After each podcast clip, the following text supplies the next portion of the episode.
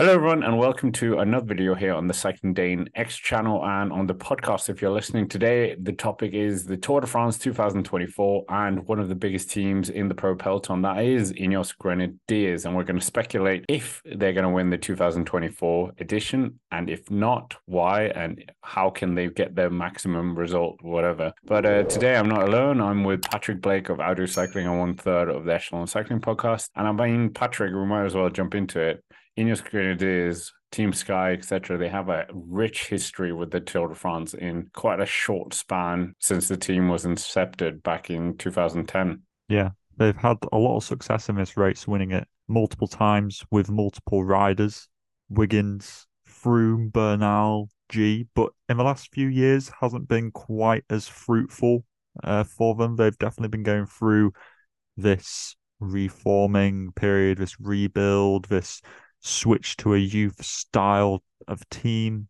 So we're going to talk about what their chances are in terms of a 2024 route and what kind of team they might want to try and build around there and the riders which they've got to try and do that. Yeah, um, it's not really been that successful in a few years now. 2019, that Bernal victory was kind of the last one. Podium with Geraint Thomas since then as well. Uh, podium with Carapaz as well. Uh, both of them in the Jonas Tadej era as well this year. Fifth with Rodriguez, but I'm not sure if we had any expectations going into it for Ineos Grenadiers. And I mean, Patrick, what did you think of their performance this year? I think it was good this year. It was promising for their rebuild. Like I said, they're going through. Pidders was up there in the first two weeks in terms of GC. It was interesting to see him giving that a stab. And then Rodriguez, I think, was performing above my expectations, ended up finishing in fifth place. Yes, it was 13 minutes down on the eventual winner, Jonas Vingegaard, but you also have to consider that I think Tadej Pogacar was somewhere around seven or eight minutes down on Jonas. So in terms of second place, he's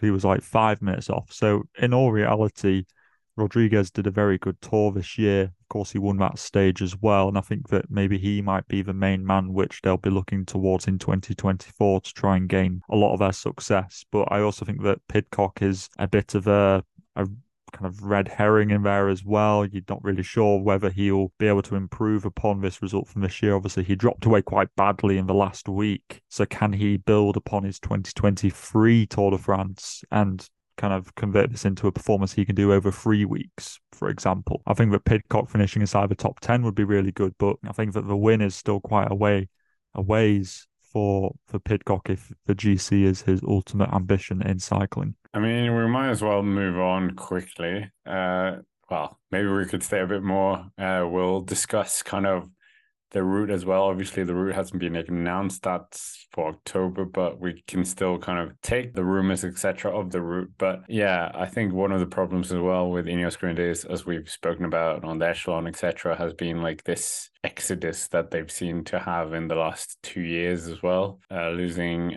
a multitude of riders that could have been great. Tao Geoghegan Hart going out the door now as well. Dani Martinez, Sivakov gone as well. And yeah, even Eddie Dunbar, who is doing phenomenally well at uh, Jayco AlUla. But that that's probably a video for a discussion for another time. But in terms of the 2024 route, we're Grand Depart in Italy, in the Emilia Romagna region, birthplace of Marco Pantani, Bologna as well. There's some very interesting ones happening there. And then obviously the finish is not in Champs Elysees. And uh, yeah, Patrick, what do you think of the route and where are we finishing? I think the route so far from what we've seen is is an interesting one, considering that at the moment we've only got one time trial in there, and it's a time trial which is quite hilly as well. So it certainly helps any Ineos Grenadiers, I think, in that sense, because the few of the TT case I'd say is more in their favour when you consider that Rodriguez and Pidcock not really the strongest time trialists out there. I think that they would stand a better chance with fewer TTKs, and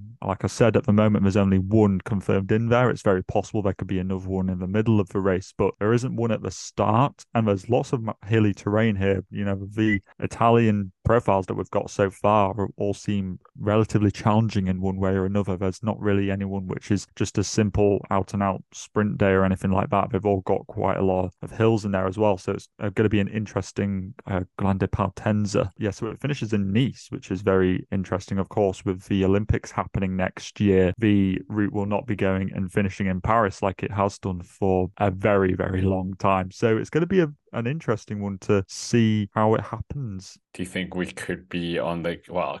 We don't know the rest of the route really, other than like five stages, but we could be in the scenario if Tadej Pogacar, Jonas Vingegaard, and obviously we're talking about Ineos Grenadiers, Carlos Rodriguez or whoever could be down for a very close showdown that could be decided on that final TT, which would absolutely be incredible. The ASO seems to have a bit of a love affair at the moment with TTs ever since 2020 with the big upset of Pogacar over Roglic. The TT seems to be a bit of a frequent thing, which they like to plonk in at stage 20. But obviously, the stakes have been raised because now it's on stage 21. And I like that. I think we've had races in the past. The Giro, especially, has put TTs at the end on the final stage. And I do quite like having a time trial at the end. It means that everything's still up for grabs. Obviously, it is dependent upon how the rest of the race has gone and how close the gaps are. But it provides the theatre that it's possible that it could be very much down on the final day. So I like it. I think it's a good addition, and I'm quite happy that they've added in a TT rather than just like a standard sprint day. Because you know, I, however cool the Paris sort of procession is, very symbolic it is a little bit dull, like you say, apart from last four laps. Well, you mentioned this as well. There's rumors that there might be a cobble stage somewhere in there, and it mm. might not be in the first week. Imagine a cobble stage in the third week. That would be absolutely. We saw the chaos that it produced. You know, if you've watched the uh, Tour de France Unchained, or if you just watched the tour that year, you'll have seen Jumbo Visma in a little bit of chaos there. Obviously, they didn't lose that much time in the end, but I think this is certainly an area which the Ineos Grenadiers could sort of really strike back. I think they've got a really strong support crew for whatever GC leader they have. They will be supported very strongly by a lot of strong rouleurs. You know, you've got guys like Luke Rowe, Sheffield, etc., who are all fantastic rouleurs and will really kind of, they're the people who you would follow probably into the gates of hell. So you'd probably uh you trust him going into some cobbles. But I mean, Patrick, okay, we've discussed a bit. We got the Col de Bonnet as well, which is like a huge climb, which is higher up than Col de la Loze. We saw how the Col de la Loze decimated, well, Tadej and quite a lot of others. In terms of the ideal Ineos Grenadiers team to go to this, obviously they've lost a few riders, but who would you send for this team? Would, would is it all rally around Carlos Rodriguez here, and who would be the domestiques, etc.? Quite similar to last year's, well, this year's Tour de France team, where you're going to have Kwiatkowski, Pidcock, and Carlos Rodriguez. Of course, Ineos is still to officially sign quite a lot of riders, and there's also the big kind of news story at the moment about the potential Jumbo Visma Soudal Quickstep. You don't know what kind of riders might, if that merger were to go through, what kind of riders might appear on the market, which Ineos Grenadiers might want to snaffle up. So that's all kind of like hypothetical scenarios which could go on. But I think that you definitely got those three riders. I would like to see Sheffield there. I think that he is talented enough to be able to do this. I would also like to see Ben Turner. Maybe that's just my Yorkshire bias coming in, but I think that Ben Turner has proven himself over cobbled terrain.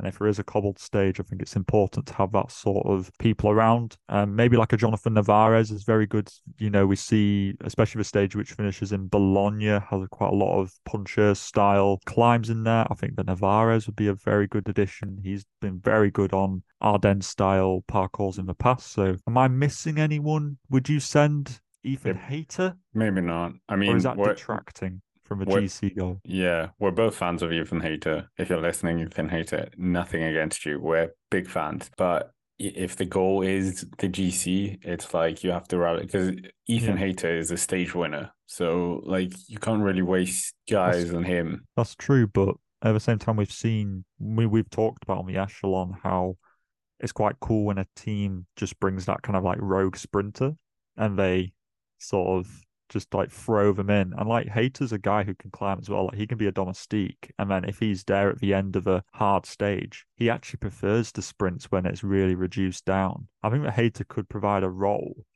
and also be given a chance to sprint for a stage or two. Like we've seen Ineos, like Kwiatkowski won a stage this year from a break. They're not completely out of the ordinary to do that. Okay, you've convinced me. I changed my mind. Send Ethan Hayter. It's a bit like a Ethan, uh, not Ethan, Ethan Bogan, uh, Boasson Hagen, uh, Edvald Boasson Hagen role that he kind of could fit in, Yeah. and he's been part of plenty of their Team Sky Mm. wins. So yeah, I completely agree. What about their their Giro team this year with De Plus and Arensman, who both finished inside top ten and did a great job for Geraint Thomas? Or would you even send Geraint Thomas? Geraint Thomas is a is, is a funny one, isn't it? I'm not sure whether are we in a changing of the sort of hierarchy in Ineos now, where are Rodriguez and G at a similar level, where you could kind of pick either of them. I would personally favor Rodriguez just a little bit more, even though G did almost win the Giro this year. G's just a little bit accident prone. For my liking, I feel like you could pick either of them, to be honest with you. But I think you got to pick one because I think if you start trying to throw Pidcock and G and Carlos Rodriguez in there, I think it gets a bit too messy. We saw it with Jumbo this year. They barely kept a lid on it in the Vuelta with three people up there. And I'm really not sure about it being a good formula for success. I think you need to limit it to two. What do you reckon? Do you reckon G would stand a good chance of podiuming? So wait, you're sending Carlos Rodriguez with Pidcock, right? Yeah. I'm doing that again. In an Olympic year where he's probably focused about the mountain bike. God, you make a good point now. I mean, I would say Carlos Rodriguez and Geraint Thomas. Oh no, if we're I was gonna say Arensman as well, but Well, let's think. So we got G, Carlos Rodriguez, Arensman, De Plus, Kwiatkowski, Hayter. Sheffield, and then two others, Turner, Hayter, or Narvaez maybe in that last role as well. That would probably be my eight that at the moment I'm wanting to send. no Ganna. Ganna's, yeah, that's a good point. You could put Ganna in there instead of a Turner, I guess. I mean, how much value do you put towards Yorkshire. Yeah, basically. like, do you want Turner there because of his like cobble experience and how much value does that provide for like, you know, the one stage where he's going to be hyper useful versus is Ganna more versatile over greater terrain? He probably is. So maybe you do take Ganna. It also depends on the other Grand Tours. Like you say, it's the Olympic year. So is Ganna going to be available? There's going to be track going on. There's going to be the you know, Olympics time trial going on. Is that going to work with his schedule? But yeah, I, I do see what you mean about about Pidcock because that could be quite a yeah a spanner in the works with the Olympic mountain bike. Or they just send Josh Tarling and he wins the whole thing. Well, I don't know. Josh Tarling's going to be Olympic champion in the Oh, time trial. Oh shoot, you have a point. But yeah, I mean, we we kind of have a rough, vague team. Make sure in the comments to let us know who you're who you would send right now. Bear in mind that half the squad isn't revealed or Yeah. there aren't any details about who it is. They could even sign Primoz Roglic or Remco. Remco Evenepoel at this point, and then yeah, obviously they would be working for them. But yeah, Patrick, uh, in terms of predictions, Ineos Grenadiers, whoever you picked as your sole leader for the team, where do they finish? Hard to say. Are you gonna ruin another video by not validating the title? I think. That's a no. I mean, it depend. It depends on who Jumbo send and who UAE send and crashes and stuff. But I have optimism that Ineos could take could make a return to the podium next year. You know, nobody would have predicted Pogacar to have lost so much time this year. There's lots of unknown factors which will still come into play.